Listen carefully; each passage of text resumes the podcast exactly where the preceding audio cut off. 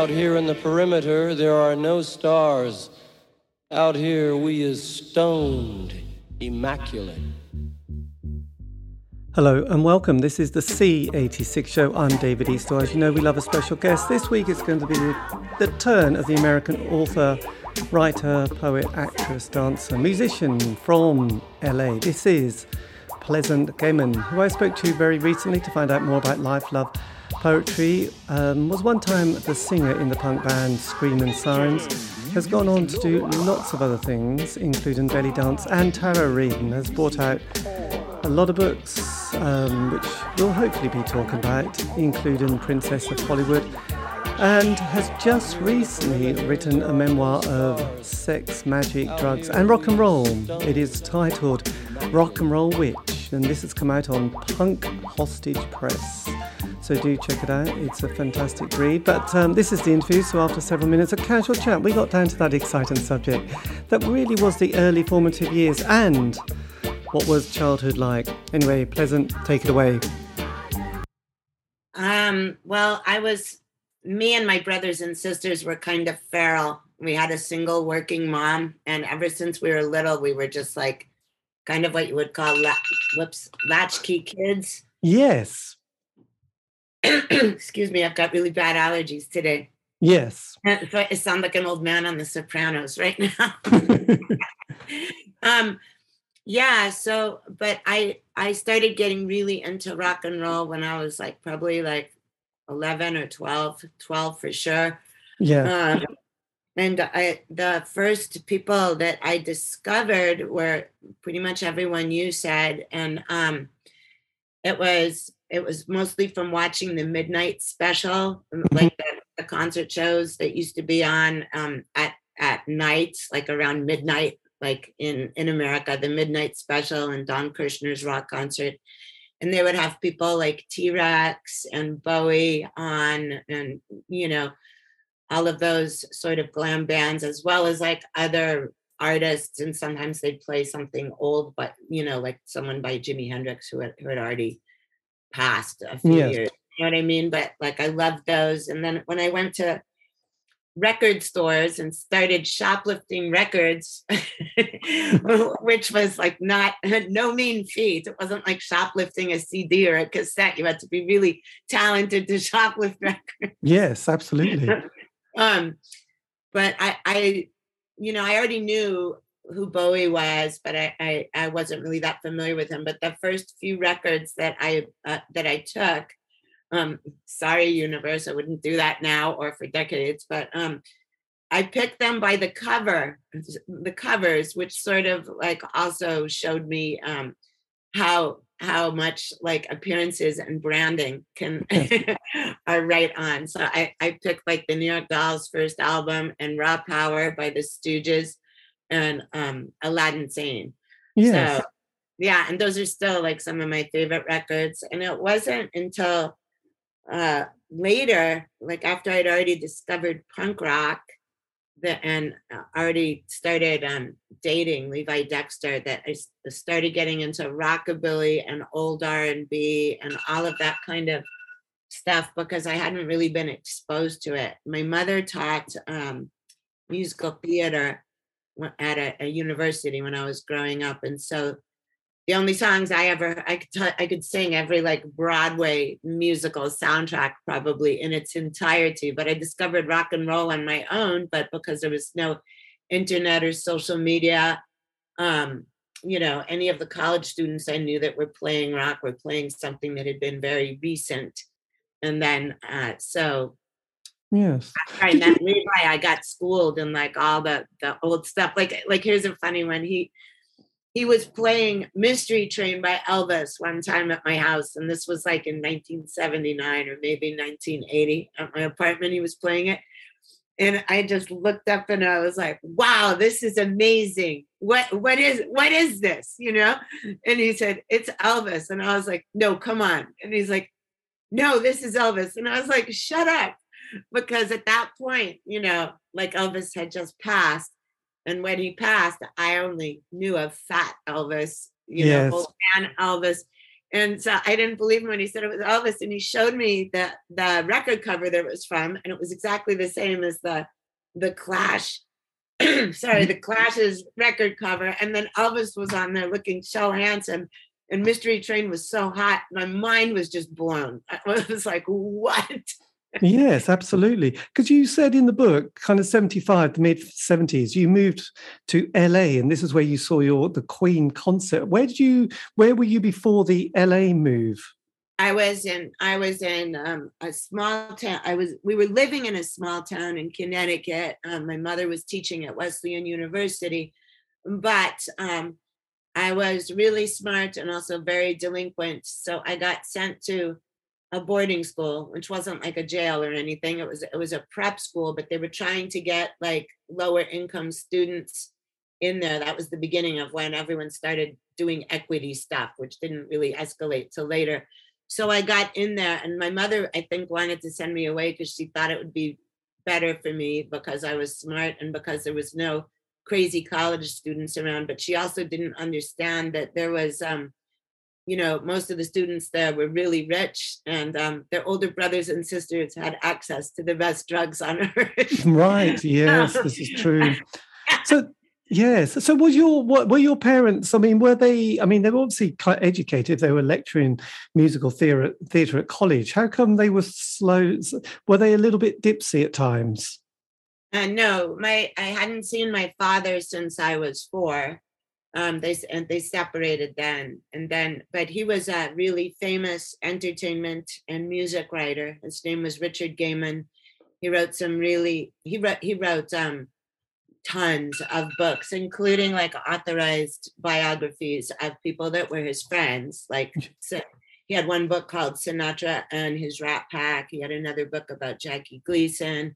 He had one about jerry lewis. I mean so my parents were both show business people Yes, because I have bizarrely did an I did an interview with old Levi Dexter and also Smutty Smith and various other people from the the Rockats who sort of came from the UK, didn't they, with Leee Black Childers, and they went to New York, even though sort of Smutty couldn't even play the bass, but he had the look, and Robert Mapplethorpe took the photograph that looks so beautiful with his tattoos.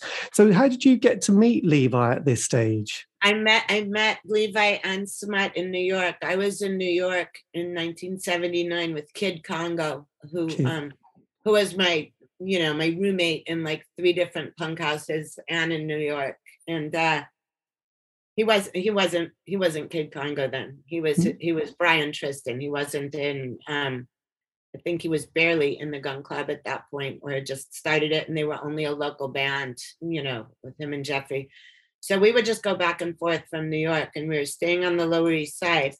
And uh, we kept, you know, we would see famous people on the streets all the time because it was in New York. And by famous, I mean the Ramones were walking around, or like this was when Sid Vicious was there before, you know, the whole Nancy Spungen murder thing happened. Yes. And so, and so we saw Levi and Smut a lot on the street, and we were just like, "Whoa, who are those? Who are those boys?" You know, because they they looked so incredible. Yes. And, um, then we saw them at Max's Kansas City, and then when we came back to LA, we were telling everybody about Levi and the Rockats. And I didn't know Lee, but I knew who he was from all the David Bowie stuff and from about reading in him in rock and roll magazines.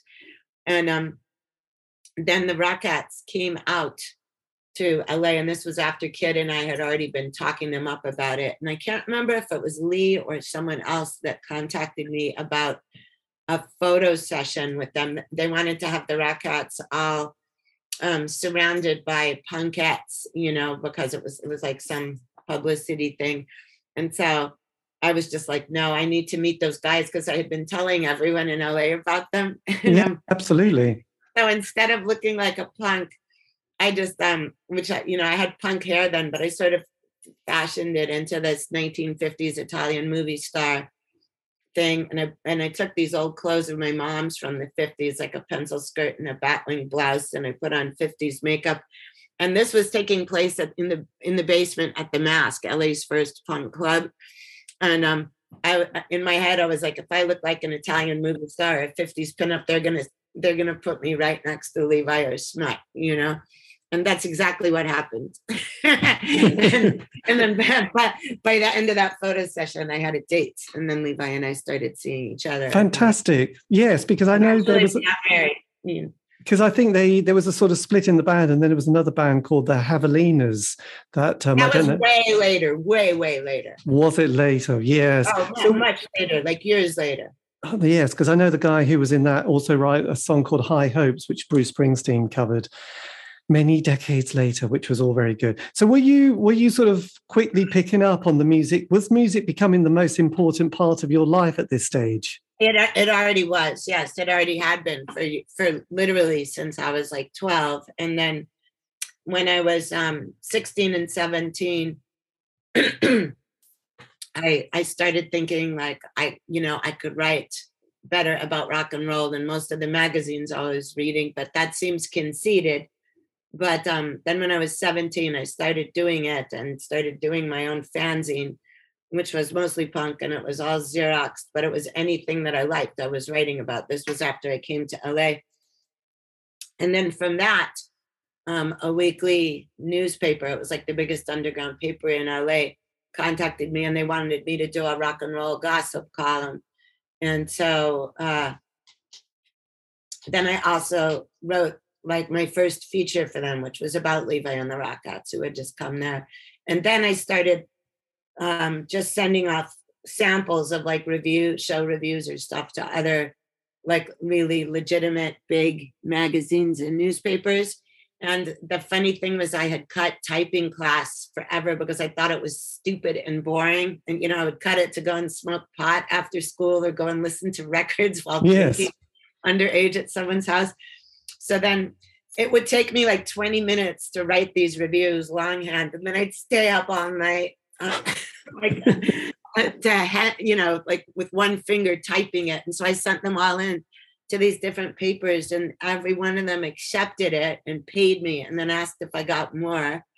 So then I figured, oh, so now since I've got one foot in the door, um, you know, like I'll just send them more. So I sent them unlined school paper with holes punched in it, like notebook paper, handwritten. And then every one of the editors called me back because there was no email or anything in those days. And they and they would say, Do you think you could type this up? And I was like, ah, my typewriter's in the shop. so um, then I was like, note to self, gotta learn how to type. And yes. I, still, I still type with two fingers, but I do it lickety split now. And how did you cope sort of during the sort of the 80s period? Because obviously going from LA to New York and there was there was Max's Kansas City, CBGBs, and then there was also the Mud Club. Did you sort of veer into all those other I was at all of those, all of those. And then in LA, I was working at the Whisky as the ticket taker. And I was also putting on shows there. Um, you know, my my magazine Lobotomy, that fanzine I was talking about, we would have shows with my friends that would sell out because they were the favorite bands at that time. But now when people look at the bills, like you know, if I posted on so on social media, it was like stuff like X and the Go Go's and the Alley Cats and you, you know what I mean, like stuff that looks like super groups, but they were all local bands then. Yes, absolutely. I know that's. I mean, people look back and think, "Wow." Oh, I know. You know, the funniest thing about social media is. Uh, like I'll post pictures with I mean just for example someone like Kid or Belinda or anybody you know from back in the old days and people and, and most of the people will like write on it wow cool you met Joan Jett and I don't want to say like yeah, I was at her fucking house with her every day for like years.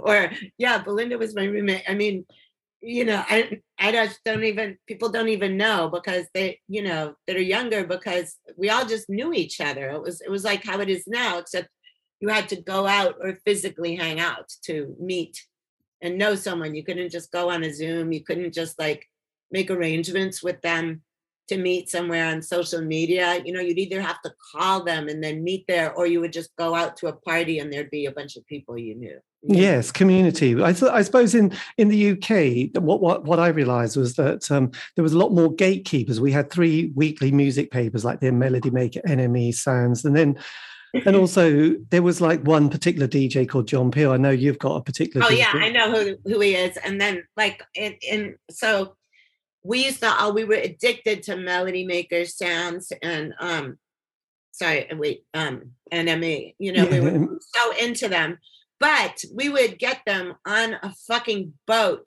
like two months after stuff was happening so hmm. we would like we would look at these like postage stamp size pictures of like the Sex Pistols or Siouxsie and be like, wow, that is so cool.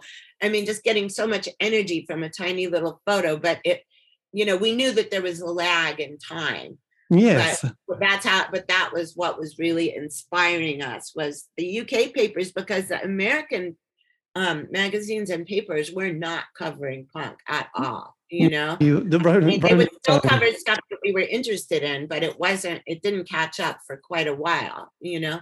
Yes and when did you start to develop your kind of the spiritual aspects of your life? When did this start to sort of creep in with things like tarot and you know energy forces and such like? That started at exactly the same time as rock and roll like around 12 13 years old I was already I was already having like Ouija board seances then. I had saved up money from babysitting to buy tarot cards, which I had no idea to use because it didn't come with an instruction book. And the kind I got were like this French tarot called the Marseille tarot. If you saw if you saw the kind Rider Waite Smith, that's like, you know, the universe universally popular one for people to teach on and i use it to teach on. You could kind of tell what's going on by looking at the pictures yes. uh, on the minor arcana but this one the minor arcana would just have like nine swords or like eight pentacles and i would i would be like so i would just make up stories about what was going on in the major arcana and people would always say like I mean, people by that I mean my friends, because I was, you know, I wasn't professional. I was just learning to be like, like that's exactly what happened, or this is the, this, and then I didn't know then that that was like psychic. I thought in order to be like a real psychic person or a real tarot card reader, you just had to like know everything immediately. Mm. I didn't know how stuff worked, but that was going concurrent with rock and roll. So um How did you how did you navigate that period without getting into too many of the the dark dark arts? Because I was doing an interview the other week with a guy who was who was looking back at his life, and though he dabbles still, he said that when he was younger, it was it all got a bit too heavy, and the Aleister Crowley stuff started to creep in, and it was, you know, some really weird stuff. Did you, when you look back, was was there elements that you thought, God, that was that got a bit sort of um, messy at times? That I mean, I didn't have it. I knew who Aleister Crowley was from Led Zeppelin, and I had tried to read on him, but again, you, you, couldn't like just you know Google it. So I would have to like go to the library and get magic books to see who Aleister Crowley was. Um, the darkest stuff that happened with me was was Ouija board stuff. You know, it was like just really crazy stuff happening with Ouija boards. I'm like, I mean, there's like stories in my book, Rock and Roll Witch. There's like a story called Spirit Communication a Go Go with Belinda and I doing a Ouija board. And that was like a funny incident. I'm not going to give it away, but it was still scary because it was real. So, also, I didn't have any guidance on how to use Ouija boards. I thought you could just get on them and talk to spirits like how you would with a person, but I didn't know, like, you know, now if I do it, and you think a spirit has come in, you have to like do all these checklists to make sure it's who they say they are, because it could be like a demonic spirit, or it could be like a trickster, it could be someone trying to impersonate your an ancestor you're trying to reach. Like I remember one time on my father's birthday, I was with um another girl that I do a lot of magical work with and um paranormal investigations with. And so I was like, let's contact my father. so he came right in and, you know and started talking to him. And so crystal was like you know no we have to really like we have to really make sure it's him. And i said okay um like let's just ask him how many times he's been married. Immediately like um let's spell that s-i-x and she went oh come on. And i was like hi papa. And she was like really? He was married six times? And i was like Yep. Excellent. My God, that's so strange. So, yeah, so navigating out of that, well, not out of that, because obviously you've managed to sort of navigate in that world. Then belly dancing is another aspect of your life that comes on. How did this kind of develop as a passion? I know, you know, my my whole life doesn't make sense to most people who view it from the outside, but to me it makes perfect sense. Um, I had always, always, always wanted to be a dancer. That was the only thing I wanted to be when I was little, aside from like, you know, I wanted to be like a belly dancer. My father wrote for National Geographic, and I would, you know, his issues that, that he had writing in was always at the house. And I saw this tiny picture of a belly dancer, and I thought it was the most glamorous thing I'd seen. But then I saw ballet on TV. And so I kept begging my mom when I was like seven for dance lessons. And she brought me into this tiny, tiny little studio, like a shoebox sized studio.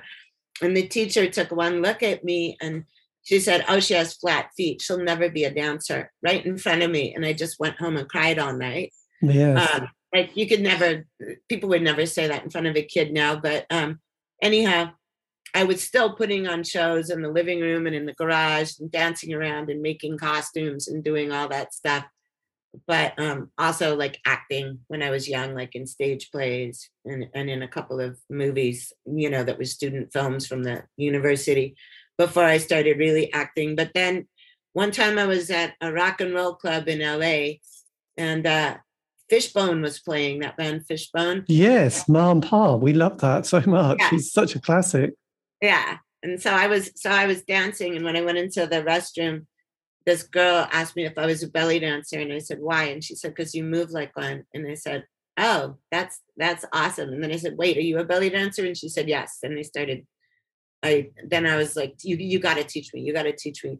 So I um I told her I, we could do it in my band's rehearsal space, my band, the Screamin' Sirens. We had a rehearsal space and I moved all the amps and all the cords and I called up like every girl I knew and this was still on landlines. We're having belly dancing lessons at, at my studio on Saturday mornings. And so a bunch of people came to the first one and then every time it would dwindle down. And um so then finally I was the only person left. And that, but by then I found out other people in the LA area who were belly dancers. And so I started doing things like trading private lessons for cleaning their house, even though I, I couldn't stand cleaning. I hated cleaning, but this was how much I wanted to do it. And then um, I did a, a, a, our first debut was at the Roxy opening for the Heads, which Fantastic. was the Heads later iteration. But then I started working at Arab clubs, and then um, someone gave me a ticket to Egypt. Everything just happened like boom, boom, boom, boom. Like like everything that I wanted to do just happened. And then I quit my job at the Hollywood Reporter and and just um told my family and everyone I'm going to Egypt for like 8 weeks. Bye. And I did, which now I can't believe I did that with like $250, which even then wasn't a lot of money in my pocket. But I just went there to like learn dance and see dancers and then I bought like a couple of costumes there. And then when I came home, it went full force. And then yeah. I was one of the, so every the most significant um that this is going to sound completely insane, but even when I was little, when I was tiny, when I was like four, I'd be sitting at the dinner table uh, with my family, and we don't we were you know non-denominational, not not really religious, you know, like not practicing any religion because it was the '60s. I would pray to Allah at the dinner table. And I, you know, I for ages I thought, oh, maybe because I saw Sinbad movies and I liked them. But later, after I got to be an adult and really knew about the way occult and past lives and energy and metaphysics work, I was like, damn, why would a four-year-old pray to Allah? How do you know that? You don't fucking know that.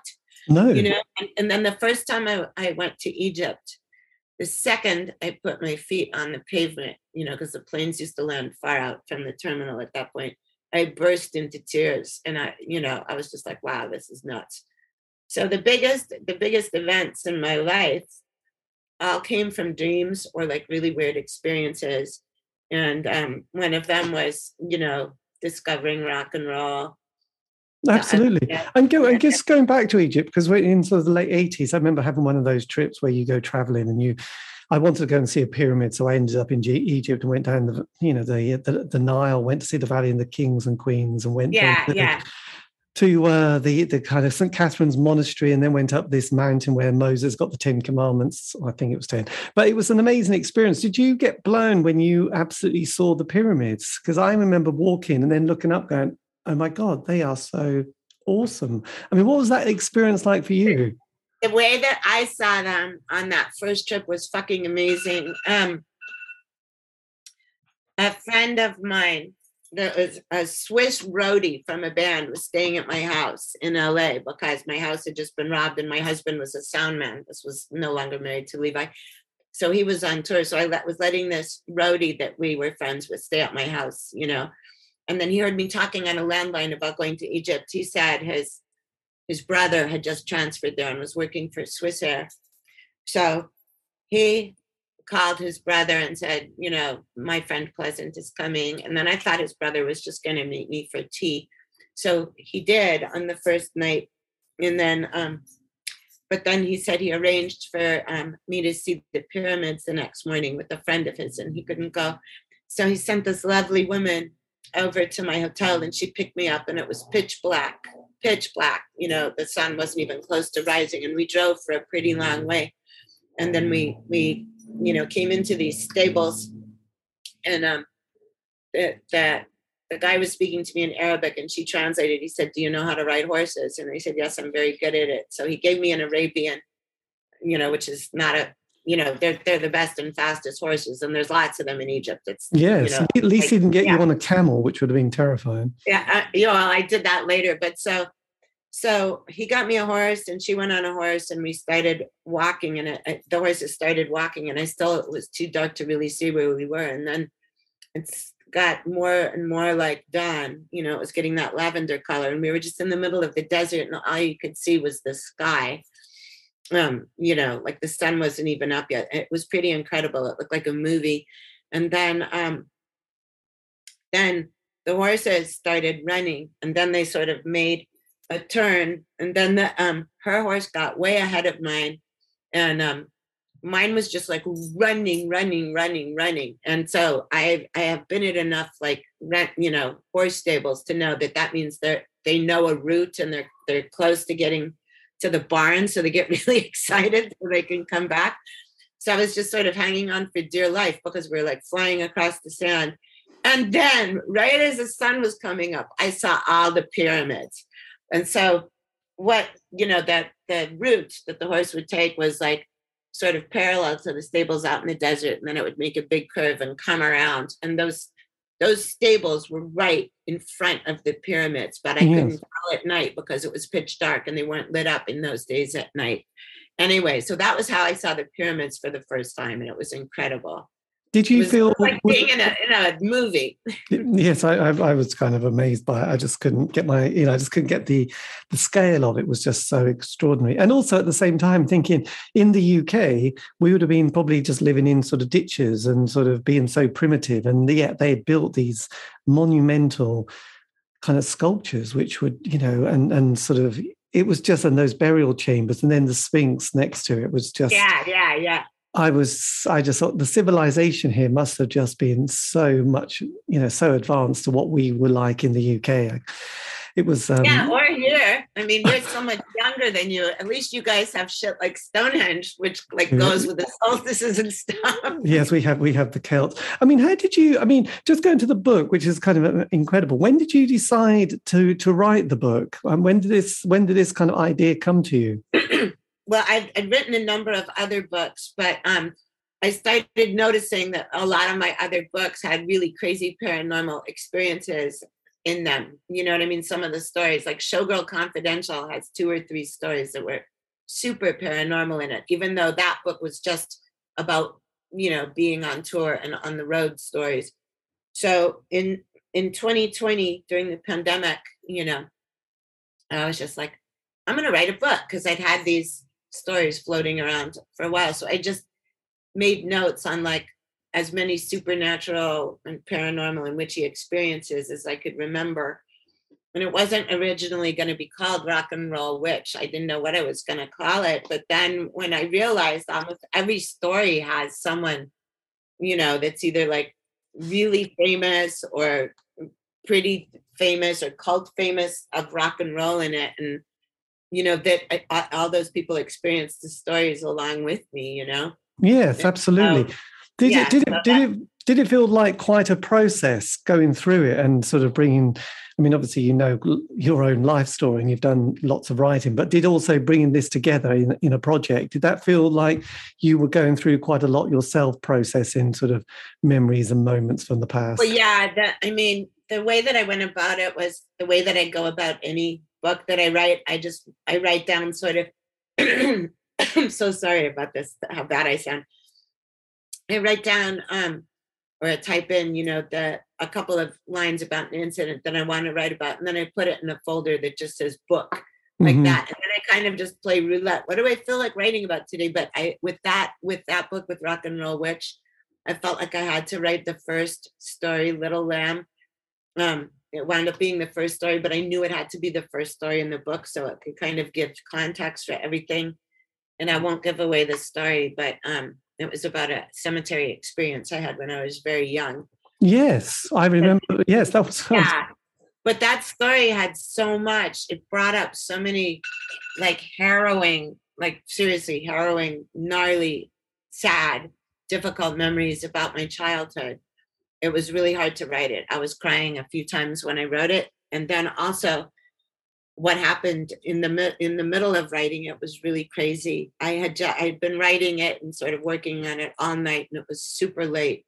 And the last sentence I wrote uh, in it was about when my brother and I would were, would ride our bikes to the cemetery every day, and then the next morning, I I woke up and I was getting ready to do stuff, and my sister in law called me and told me that my brother had she had come home and discovered my brother dead on the floor suddenly and and the children had been there you know when it happened. And so that was just like that, that was just like yeah i could hardly even process that. And so we finally hung up and i was sitting on my back porch and i live next to this old brick large 20s apartment building, which had been very noisy all through the pandemic. You could hear music nonstop. You could hear people arguing. You could hear people fucking. You could hear people making dinner. It was dead quiet there.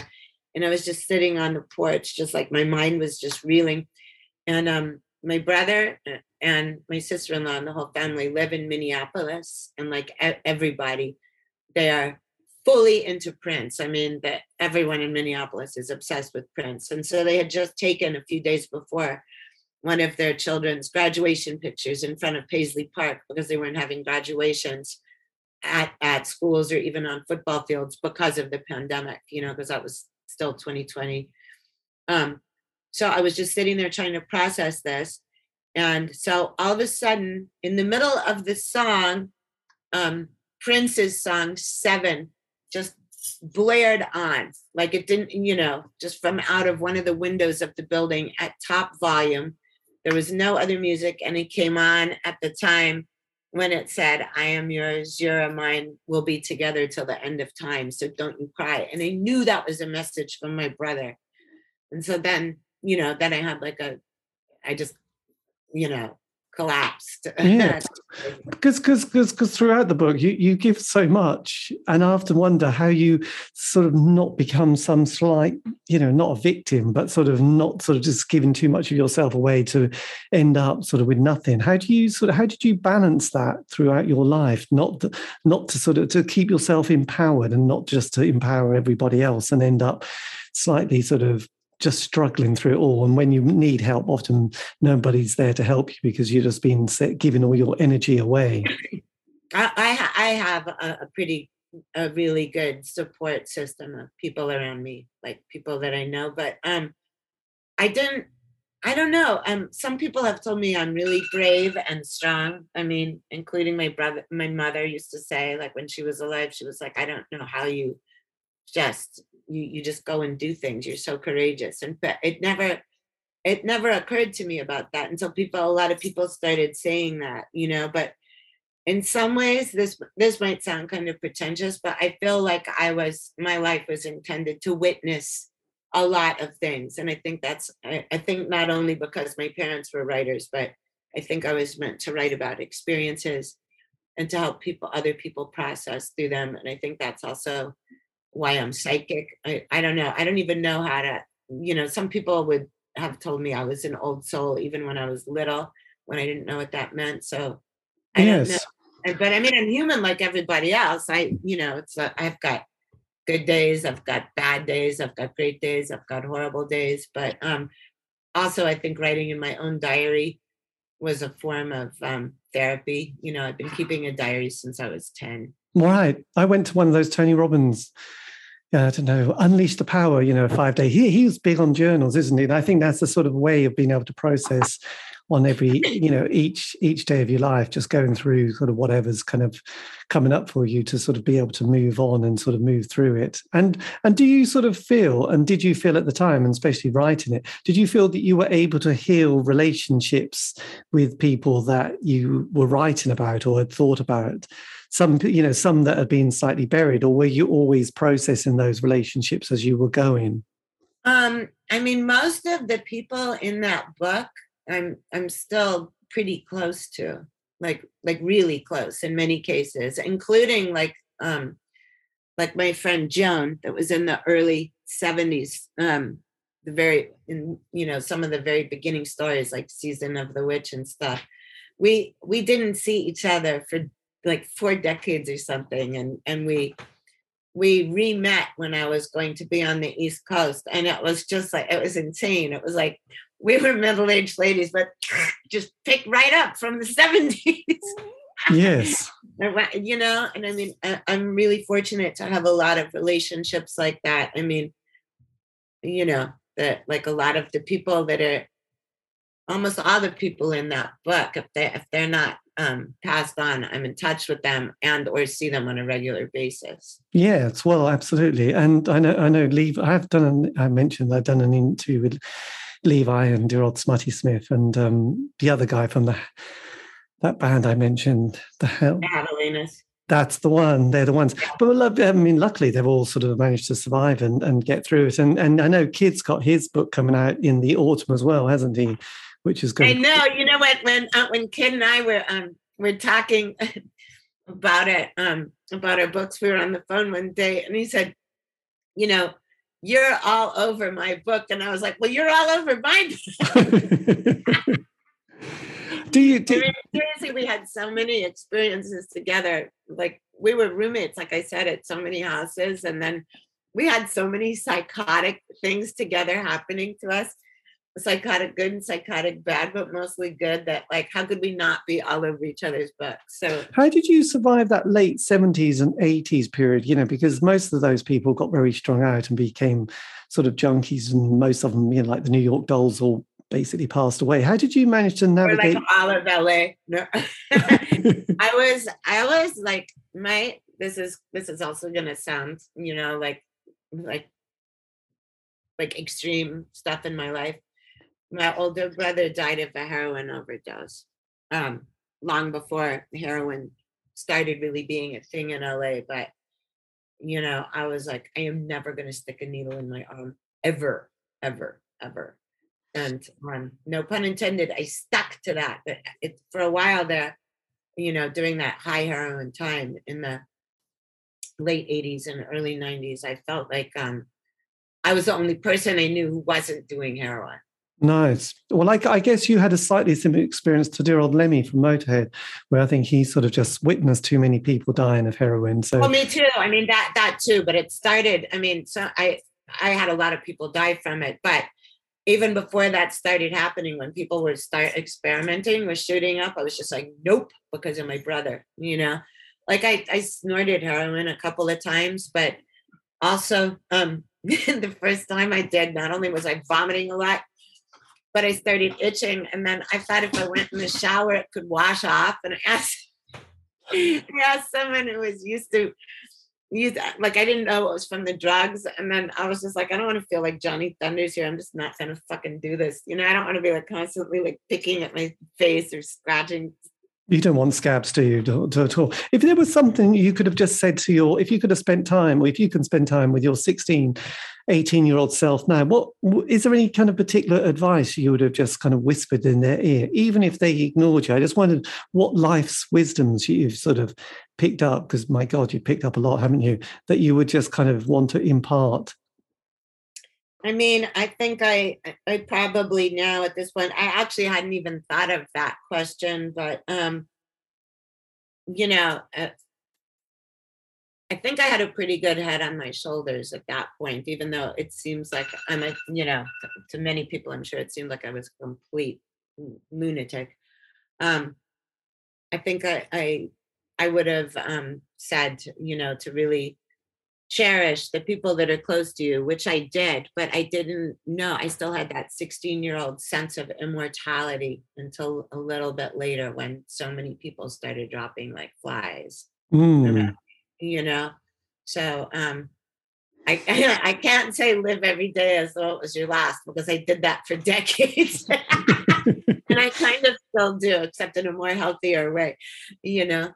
Yes. And did you feel, you know, because with tarot, Ouija, and then the the belly dancing, was that something you think, God, that was such a lucky thing to have got really keen and obsessed with because of just it works on so many levels, not just mentally, physically, and spiritually, but also just movement and being able to get into your body in a way that's quite different to anything else in life.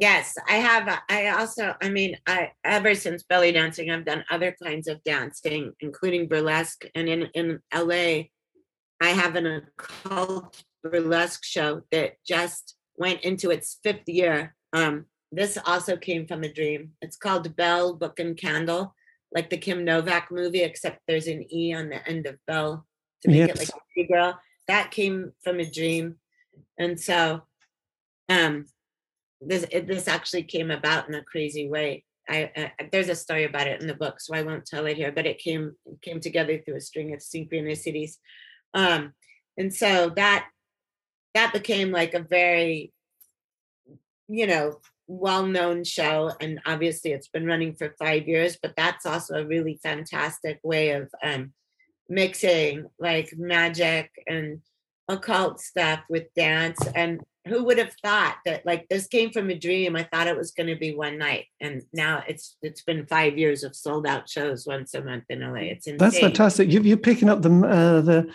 the sort of the manta, not the manta, the sort of the baton of the Cockettes, aren't you? With because I've done interviews with Gerard um, Fayette and Rumi, um, who was the legendary characters from the Cockettes period. Yeah, yeah, the, yeah. I know. I've known Fayette since I was sixteen.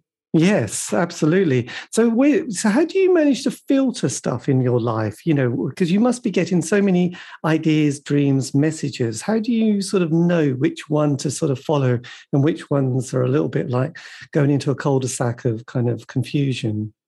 The ones to follow, like, just really stick out to me all the time, like all, all the time. You know, like in the main ones that I followed, I didn't even realize until after Bell Book and Candle was the main ones was the dream about my band, the Screamin' Sirens, um, which I started in 1980, 80, at the end of 82, at the beginning of 83. I saw exactly how how I wanted us to look and how it should sound and you know everything. I saw it full blown. Then the next one was belly dancing.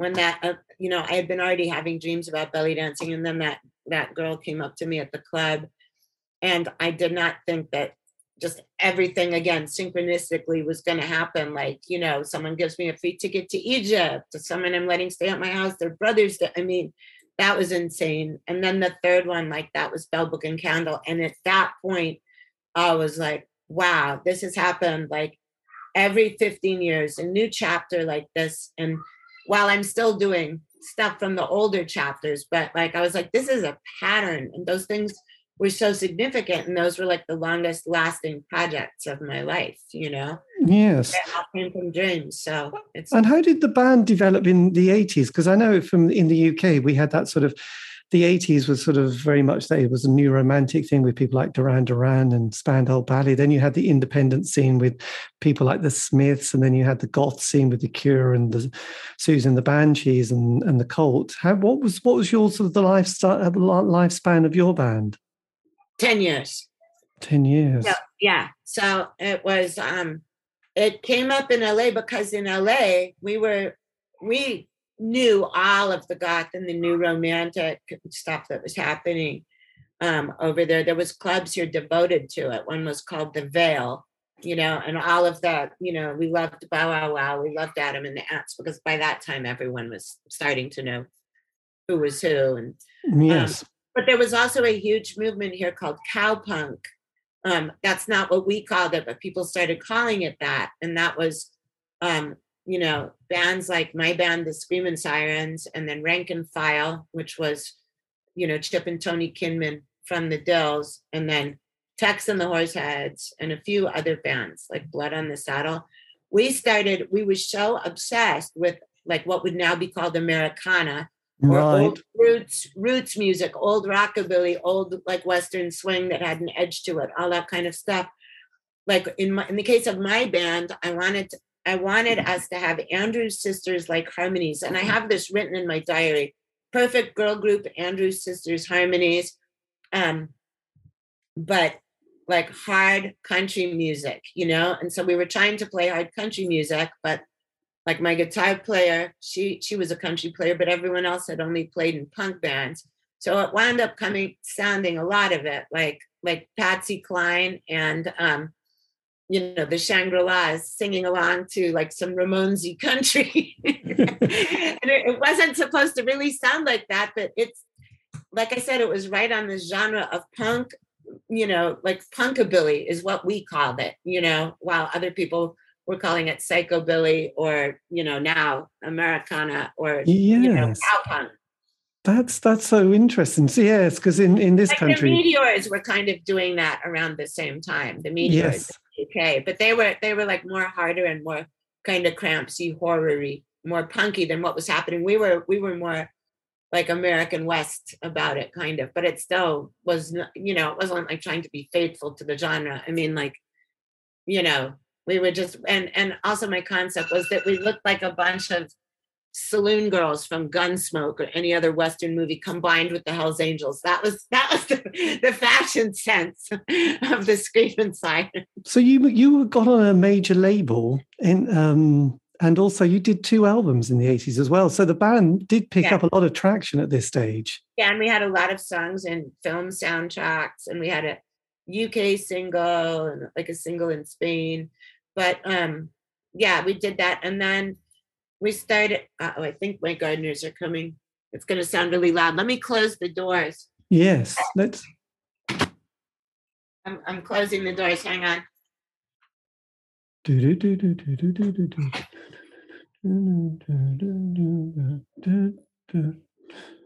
Sorry about that. No, that's fine. Actually, yes. So anyway, yes. anyway so, so um, so we started like naturally gravitating towards a different kind of sound. Um, we were still doing a lot of our our older songs, but I mean, we always had weird, crazy songs in it too.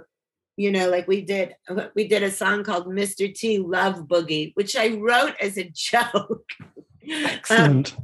I wrote it as a joke, and we we did it live a few times, and people went insane because we had we had like a dance to it. Like it was this was right when hip hop was starting to come in. So the first line to the song was, um, "Ow, Mr. T be hot, Mr. T be cool, Mr. T be a ten, and he make me drool. Mr. T be rad, Mr. T be wild. I wanna have Mr. T's child. Ooh wee." Mr. T. So we would do that, and people went insane. And then we had this dance where even the girls with the guitars on, and you know, we, we would all like spell out our arms in like a T and like act stuff out in it. And so it went crazy. And then, then that the um, you know, Enigma, the, who was putting out our first record, was like, "Yeah, you should put that on the album," even though it had nothing to do with what the rest of the music was like. so we did, you know. But then we started, we started morphing into like, you know, other sort of kinds of music. Like when Rosie Flores left, she left to pursue like a, a career in straight up country, which she is amazing at and always was. She liked rock and roll and she could play rock and roll, but her roots were country so we got a new guitar player that was um, more rock and rolly and, and that changed our sound you know Yes. like was also one of our the, the girl who's our bass player loved the stones and so she started playing rhythm guitar and we got a different bass player so it, Was it changed our sound but it wasn't conscious it was just sort of mutated into a harder sound Was that Annette, the, the, the bass player that you were referring to?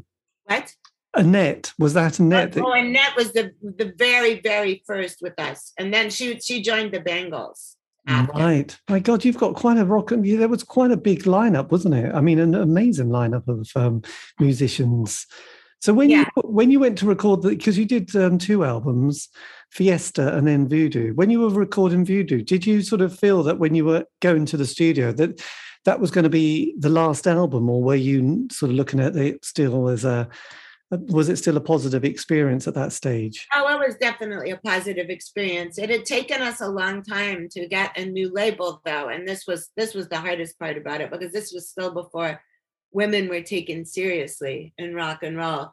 Like a lot of record companies wouldn't uh, touch us, you know what I mean? Because they'd be like, "Oh, we already have a girl band," or "Oh, there's already the Go Go's," and it's like, what? Like there's there's already the Rolling Stones, so why do you keep Yes. know, like there there's already a lot of boy bands and there's a, and just one girl band is enough you know what i mean i mean they weren't you know that wasn't making any sense so um it took us a long time to record that we didn't think that it was going to be the last you know the last record Just this was produced by Ethan James, who went on. He was part of a band called Jane Bond and the Undercover Men, who I loved actually, but have completely Yeah. disappeared. I mean, what was it like working with Ethan? it was pretty great to work with him it was good um in the, the first album we worked with brian ahern who had just come off a project with emmy lou harris and he had he had no idea what was in store for him when we were there like like he'd be like um, Brian Ahern, uh, we'd be like, we need to have breaking glass at the beginning of this song. And he said, okay, I'll find a sample. And we're like, no, we want to break it ourselves.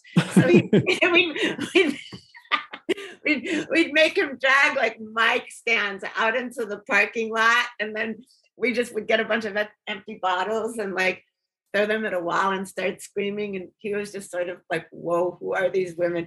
But so with Ethan, he already knew where we were and, and who we were, you know. Yes. So um, it was pretty good. He had some really good ideas, and then he really pushed me to to sing like like you know in a in a in not even not really a different style, but to get like the best vocals that that we could. And then you know he he was really good at at like you know adding in suggestions or taking our suggestions. So that was. Yes. Did you find your vocal, your singing voice, quite early on in life, with you know, to do your with your mum and her sort of career? yeah i mean my mom also sang on um she also sang on like the soundtracks of of those old cartoons you see where the cans are dancing off the shelf and she had also been a ghost singer which is kind of like a ghost writer but she would she would do the vocals for for people in different movies a lot you know? Yes. so like just singing was always in you know in my house but i didn't even think anything about being in a band until way after i'd already been in rock and roll. And after uh, the album came out, did you tour it or did you? oh yeah we toured all over the place. Yeah. We were we were constantly on tour. We were touring Were you ever non close to sort of going into the studio for your kind of the third album? Did it ever get that far, or did it sort of just no we didn't we didn't have a third album did it? Did you have a moment you all went and went to a, a pub? Well, that's in the UK, a bar in America, and sit down and say, "Let's let's just," as as Jim Morrison say, call it the end.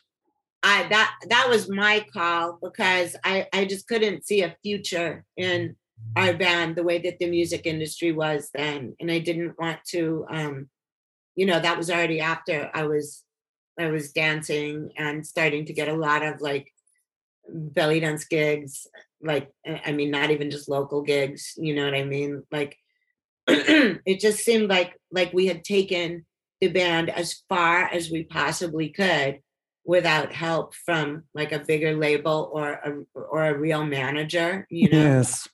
And so that was it was the 10 year point and i was really sad about doing it but i thought it was time and then everyone else just kind of agreed so we did it you know because you know it was great while it lasted i didn't want to just like you know be be sitting there opening for people like you know in a few years or something you know fuck that shit like you know I had other, Yes. other things I needed to do.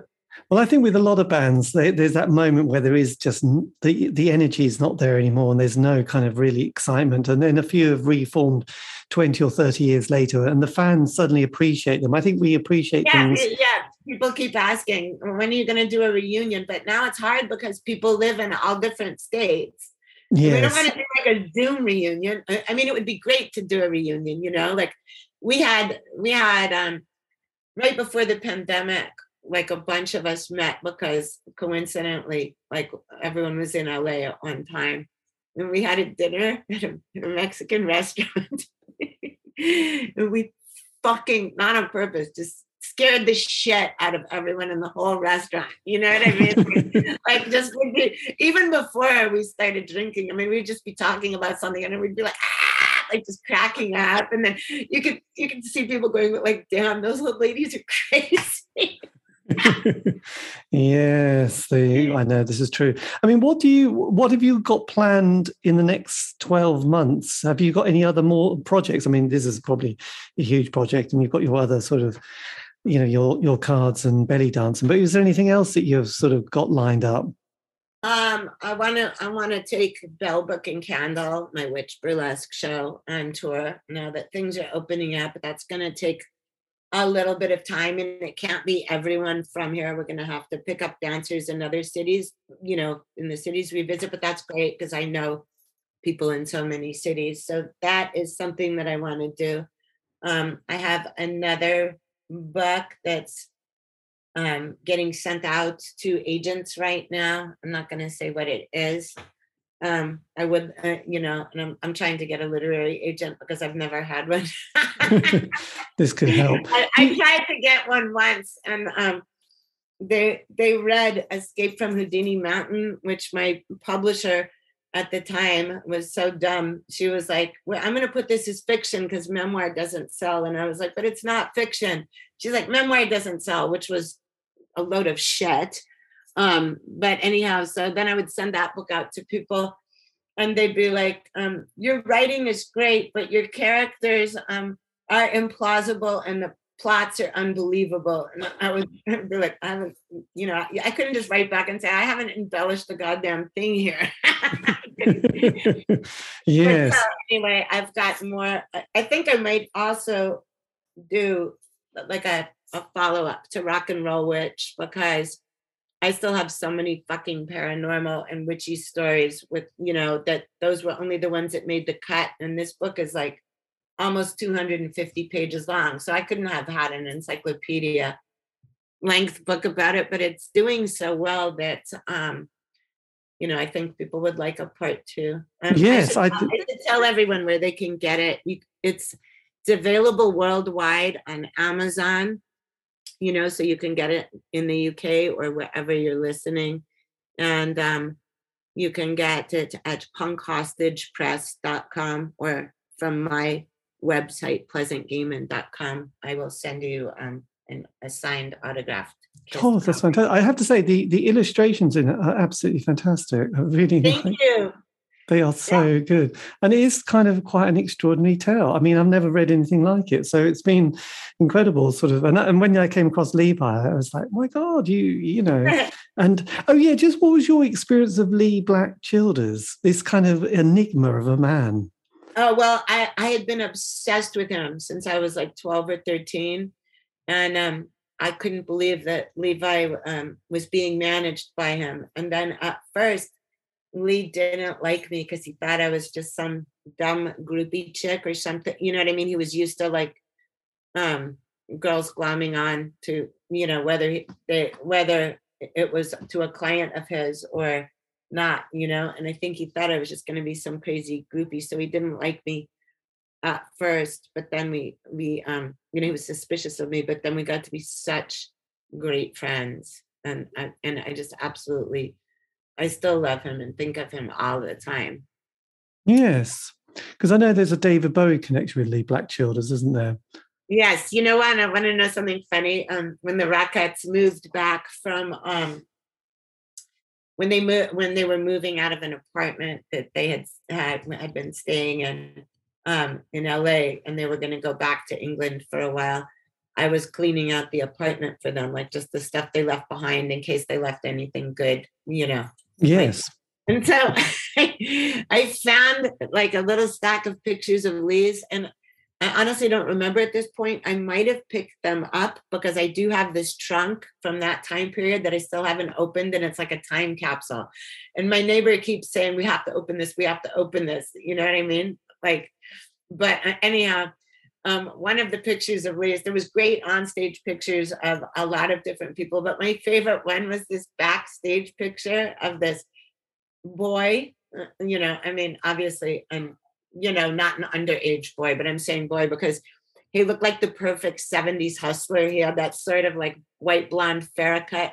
And he was totally naked, obviously backstage, and he had a Mott the Hoople backstage pass on his thigh.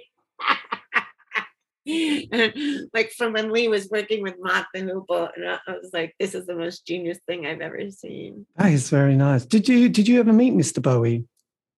I met him one time, and it was because he was for hours sitting on my leather jacket at the Mud Club in New York. Like in those days, it was safe to like leave your leather jacket like laying on a couch or something as you went to do something else. And as I was going back into this back room, I saw all these people like running out of there crying and just running and you know and i saw this girl i knew and i was like what's going on in there and she was like ah! like she she just sort of like was motioning with her hands and she ran past me and i was like it none of it seemed bad and then and then someone else came running out and said bowie's in there and he's sitting on your leather jacket and i was like what so yeah that was how how nice God, for a split second that's fantastic. Yes, because that's amazing that scene with Le- um, Levi. Because there was kind of yes, it was uh, that was Tim Scott McConnell, and also yeah. the other guy in the band who I've done an interview with, Danny Danny B. Yeah, Harvey. Danny Harvey. Yeah, I know, I know them all. Yeah. So you really what you did luck out with that gang because not only were they together, quite together people, they've all sort of gone on to have quite interesting careers as well. So um, I mean, yeah, almost everybody I know has. I mean, that that's what constantly blows my mind about that punk scene and that, you know, the people that all came together. I mean, like everyone, I mean, we've lost a lot of people, obviously, like with any punk scene, some to age, some to like insane accidents or drugs. But the people who are left have all just flourished in pretty much what they were doing at the time of punk, which is just incredible to me. Yes, it, is amazing, and and then Danny, you know, Danny Harvey is just such a together guy who's, yeah, you know, got a great career. And he worked with you know, Slim, Jim, and also Lemmy. So my God, that's yeah. that's just rock and roll sort of a list, really, isn't it? Did you ever right. meet? Did you ever meet dear old Lemmy?